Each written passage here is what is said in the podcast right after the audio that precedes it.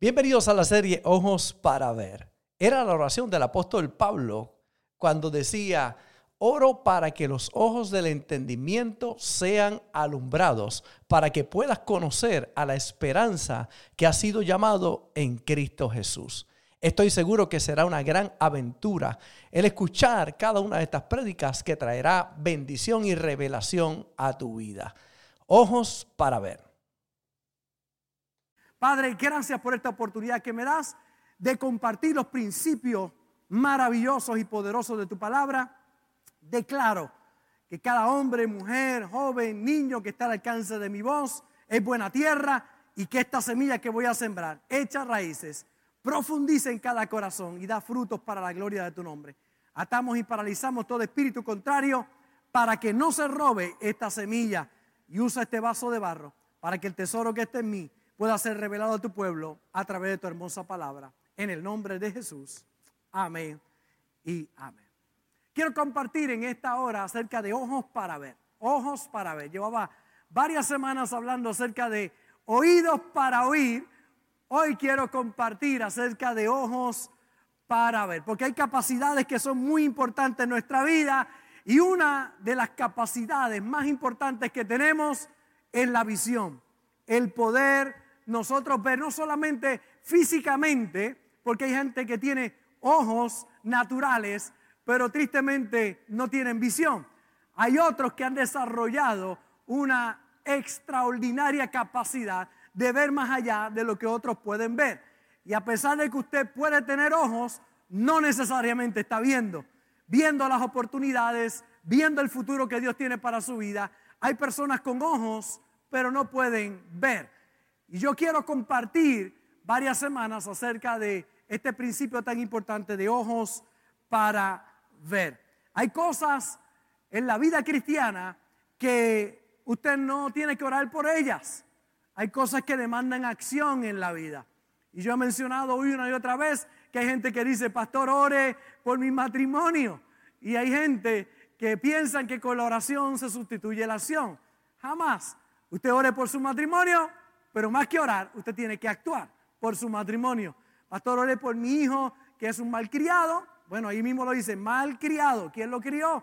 Usted no tiene que ver con oración, tiene que ver con acción. Disciplínelo enséñalo correctamente, tome tiempo para compartir con él.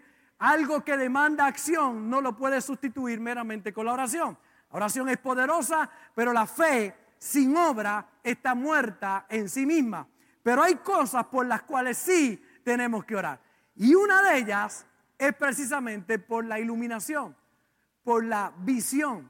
Mira cómo dice Efesios capítulo 1, el verso 15. Dice el apóstol Pablo, por esta causa, también yo, habiendo oído de vuestra fe en el Señor y de vuestro amor para con todos los santos, no ceso de dar gracias por vosotros, vosotros, haciendo memoria de vosotros en mis oraciones. Y mire lo que oraba el apóstol Pablo, para que el Dios de nuestro Señor Jesucristo, el Padre de Gloria, os dé espíritu de sabiduría y de revelación en el conocimiento de Él alumbrando los ojos de vuestro entendimiento para que sepáis cuál es la esperanza a que Él os ha llamado y cuál es la riqueza de la gloria de su herencia en los santos y cuál la super eminente grandeza de su poder para con nosotros los que creemos. Oro para que se alumbren los ojos de tu entendimiento. El deseo de Dios es que todos seamos iluminados. Debes pensar en esta hora en qué área de tu vida necesitas iluminación. En qué área de tu vida necesitas mirar diferente. Y esa palabra que viene a mi corazón es porque hace muchos años atrás, una de las lecciones que aprendí en el ministerio, iba entrando en la iglesia con el pastor a las facilidades físicas de la iglesia y él me decía, Robert, ¿estás mirando bien? Y le digo, sí, pastor, la iglesia está muy linda. Me dijo, no, no, no estás mirando, tienes que mirar con ojos nuevos. Mira con ojos nuevos. Y cuando miré con ojos nuevos, pude ver las telarañas que estaban allí. Habían telarañas, habían cosas que no estaban en, eh, en la mejor expresión de lo que podían estar, porque cuando usted está acostumbrado por hábito a entrar a un lugar, si usted no entra con ojos nuevos, usted no podrá ver aquellas cosas que necesitan ser arregladas. Entonces, yo le pregunto en el día de hoy, importante, ¿qué área de tu vida necesita iluminación? ¿Qué área necesitas mirar con ojos nuevos?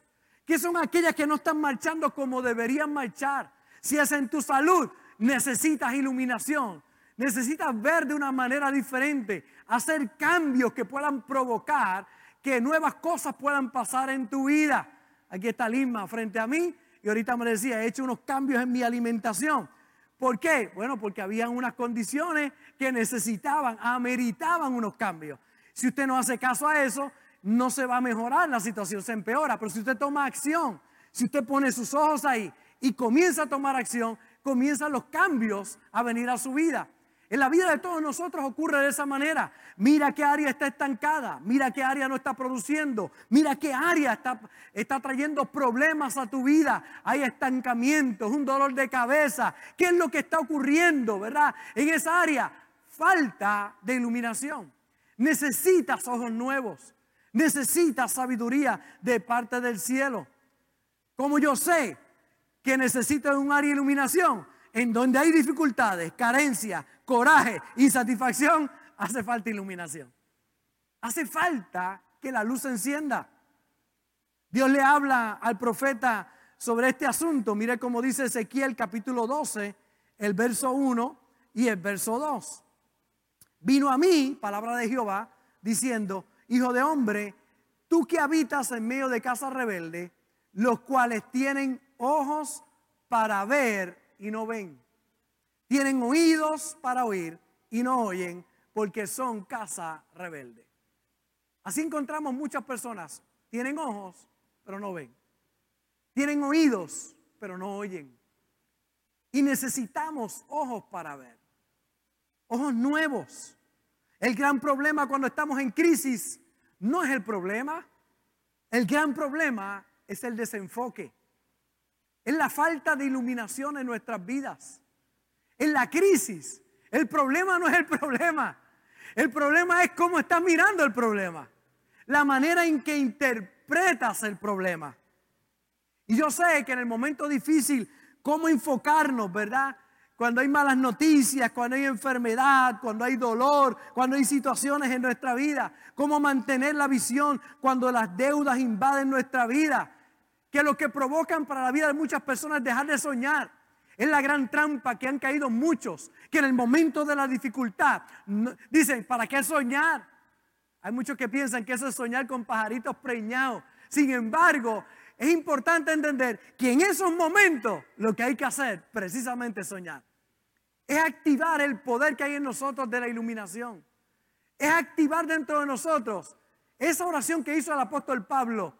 Ilumina los ojos de mi entendimiento para que yo pueda conocer a la esperanza que he sido llamado, para que yo pueda conocer las riquezas de Dios para mi vida. Pero la mayoría de las personas, una crisis los paraliza.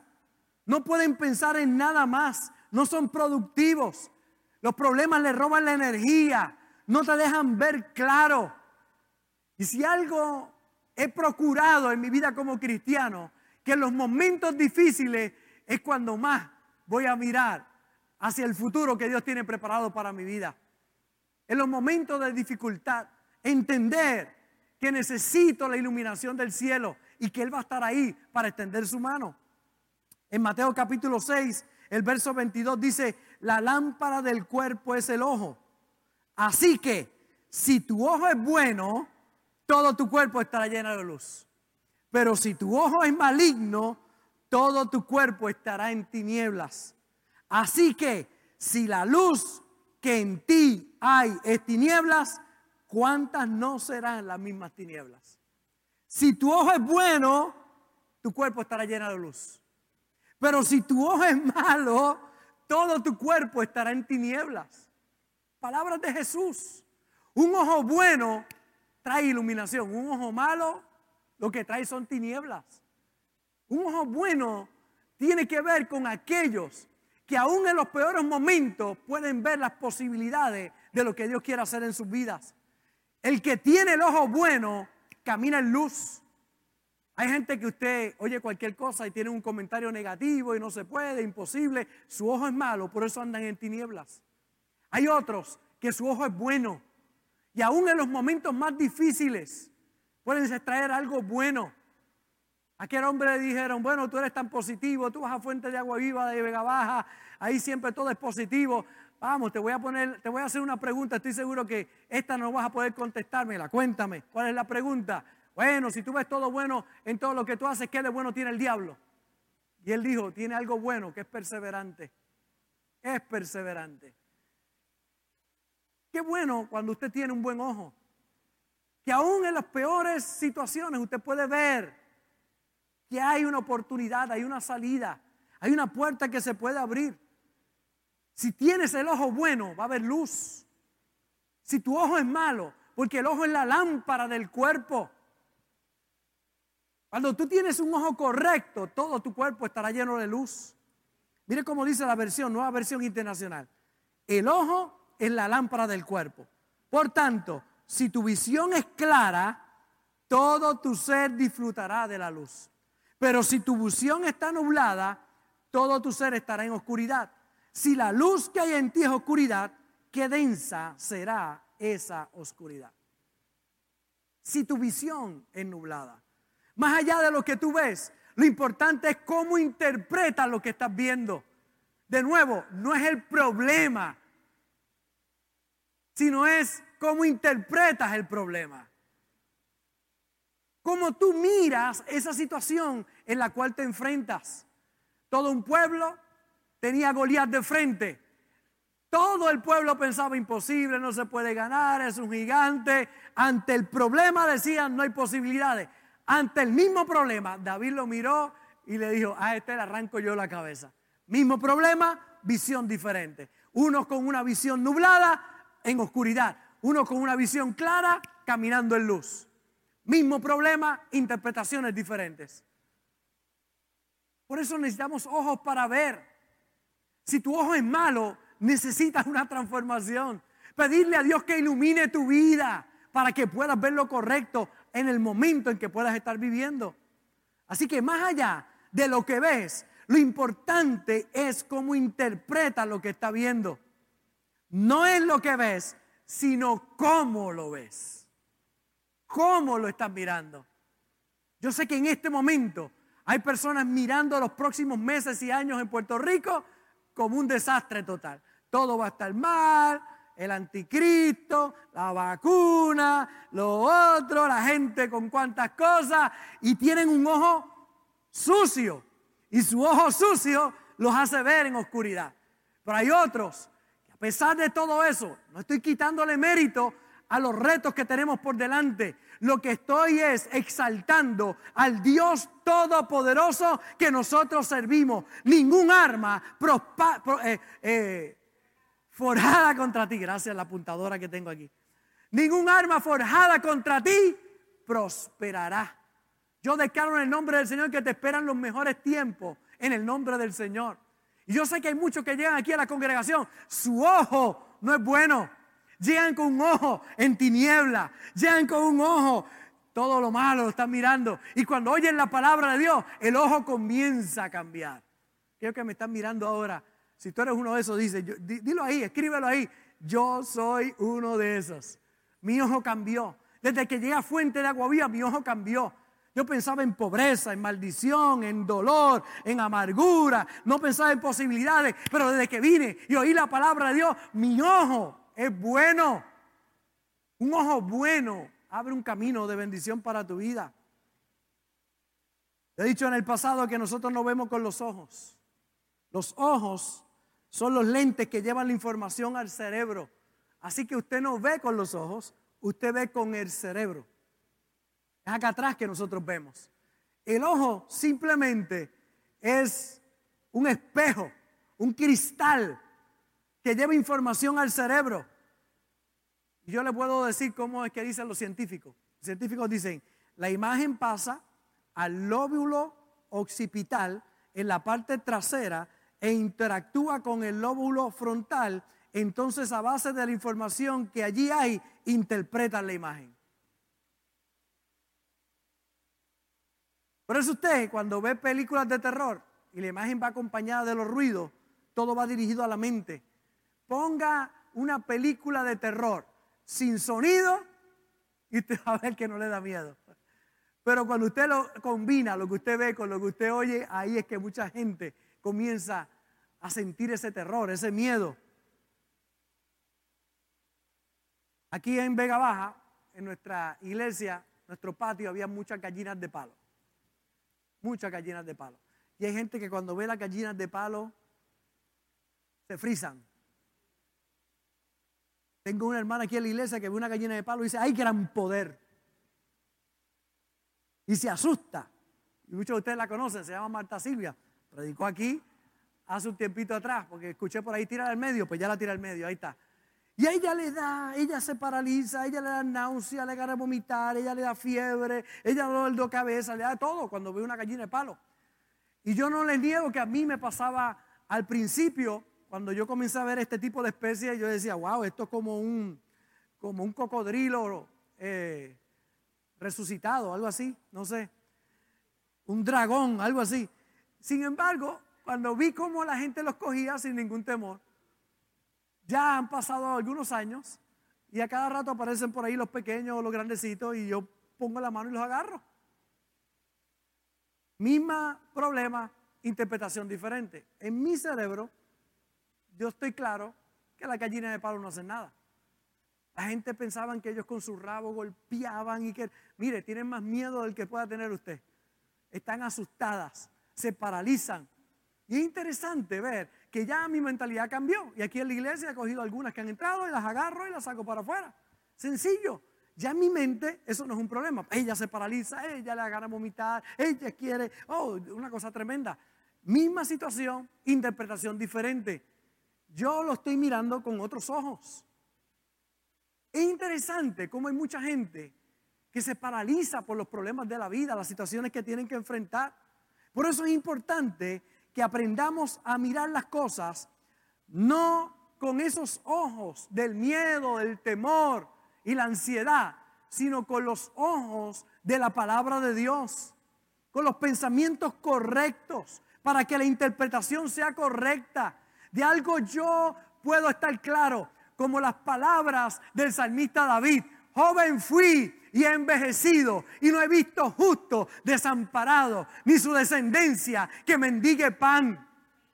El apóstol Pablo en medio de una tormenta que le dice a la gente, vamos a comer, todo va a estar bien, porque he hablado con el ángel de Jehová y me ha dicho que todos vamos a estar bien.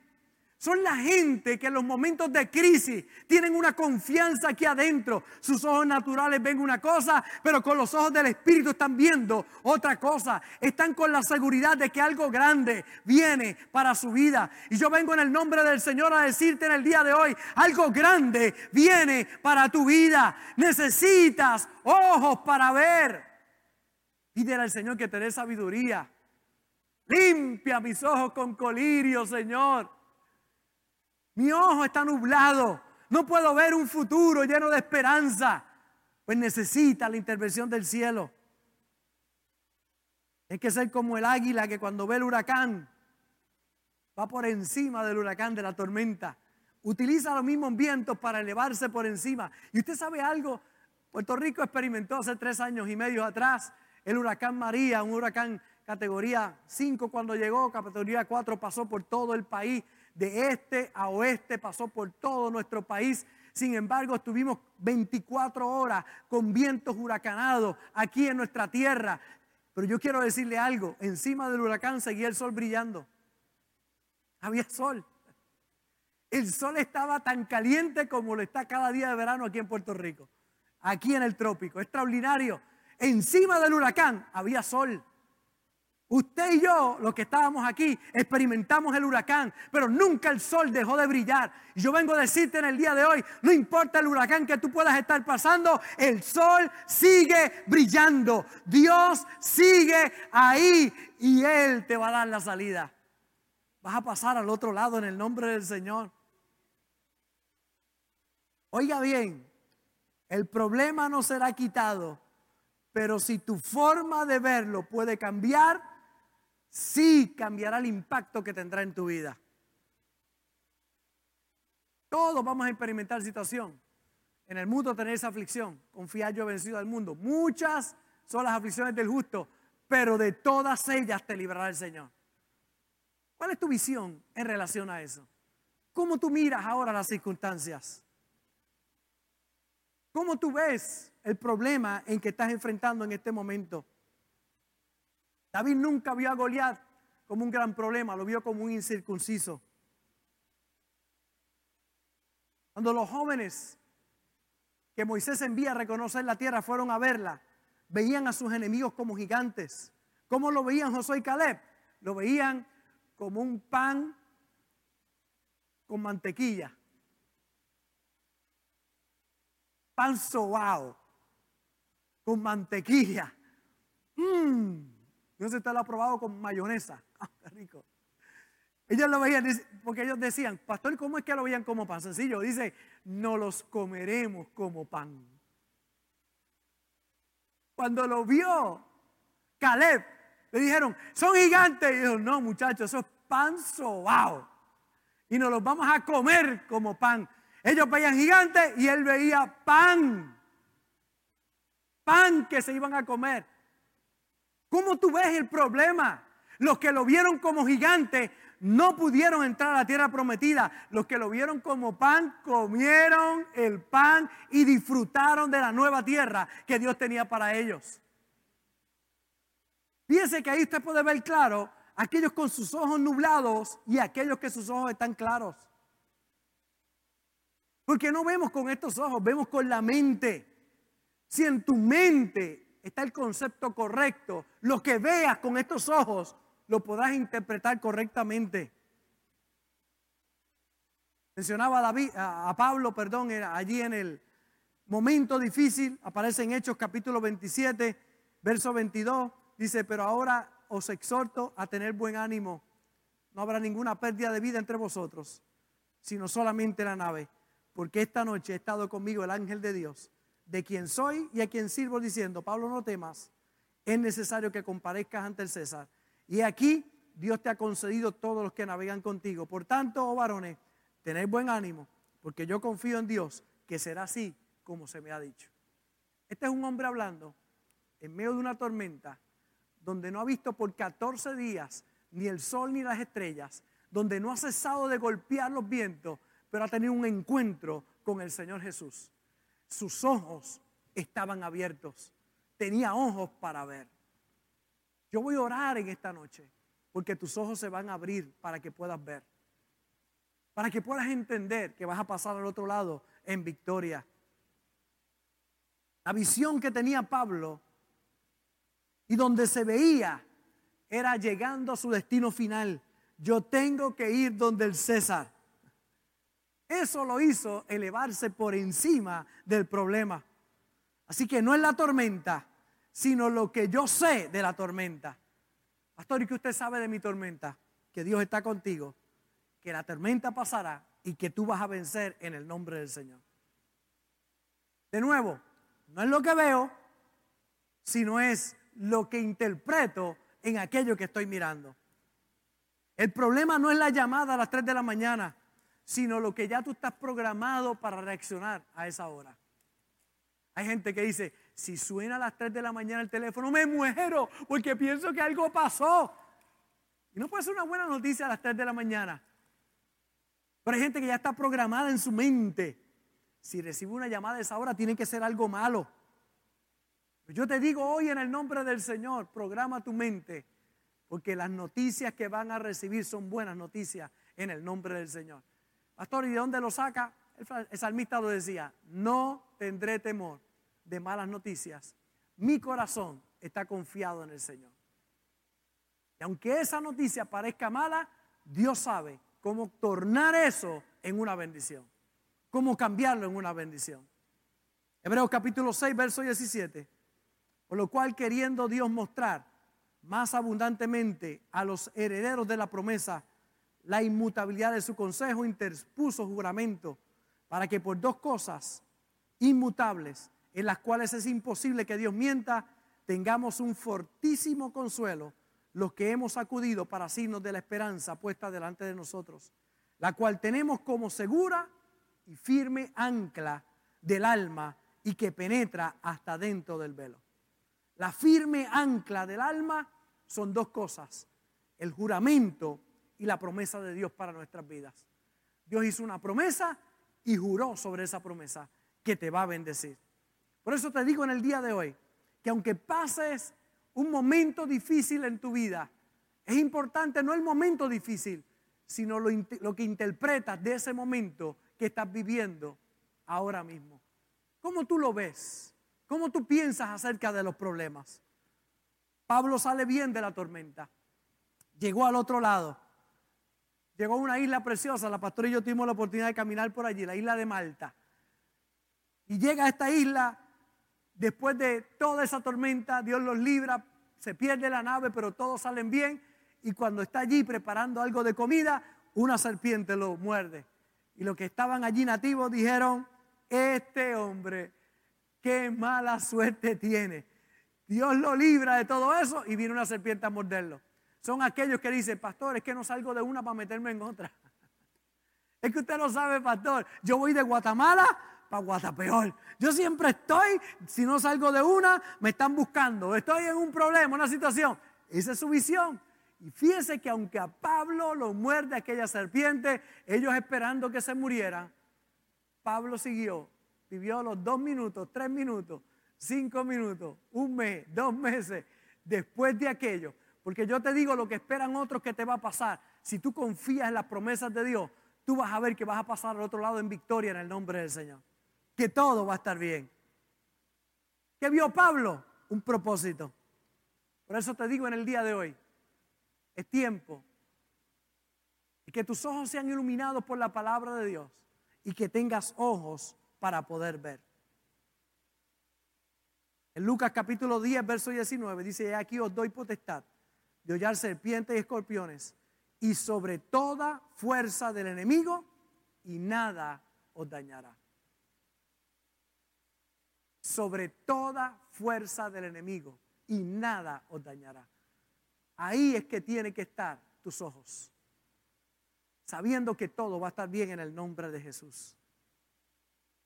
Cuando usted entiende ese principio, te atreves a elevarte en medio de los problemas. Elevas tu conciencia. ¿Qué hizo Pablo y Silas en medio de su problema? Aún habiendo sido golpeados, dice que comenzaron a cantar y adorar a Dios. Pastor, es que ha sido doloroso lo que he pasado.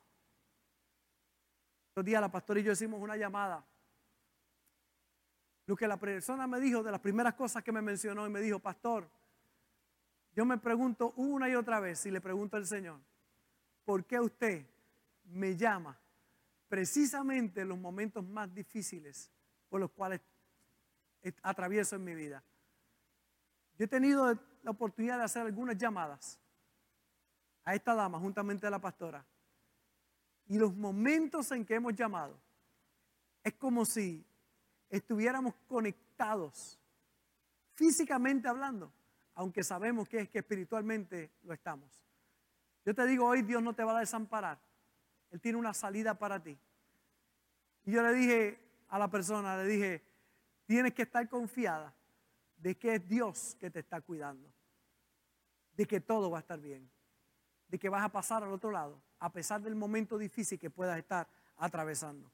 Por eso te digo en el día de hoy, eleva tu conciencia, conciencia, eleva tu conciencia, porque no vemos las cosas como son, sino que vemos las cosas como somos nosotros. Voy a repetir otra vez, no vemos las cosas como son, vemos las cosas como somos nosotros. Como tú eres, así ves las cosas. Por eso es que necesitas la transformación en tu hombre y en tu mujer interior. Cuando tenemos sabiduría, podemos ver las cosas de manera diferente. Yo le garantizo algo, llevo 42 años sirviendo al Señor y cada día lo veo más claro. Hoy me pregunto, ¿por qué hay problemas de hace 30 años atrás que me pugilatearon tanto?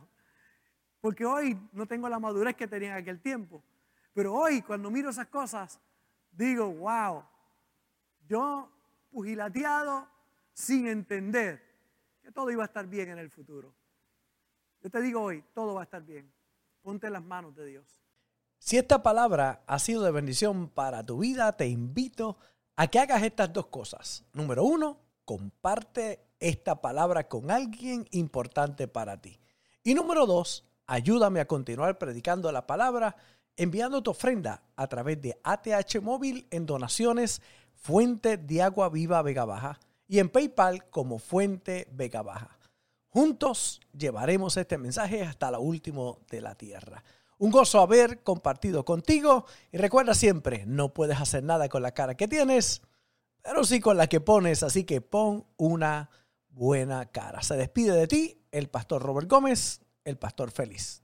Bendecidos.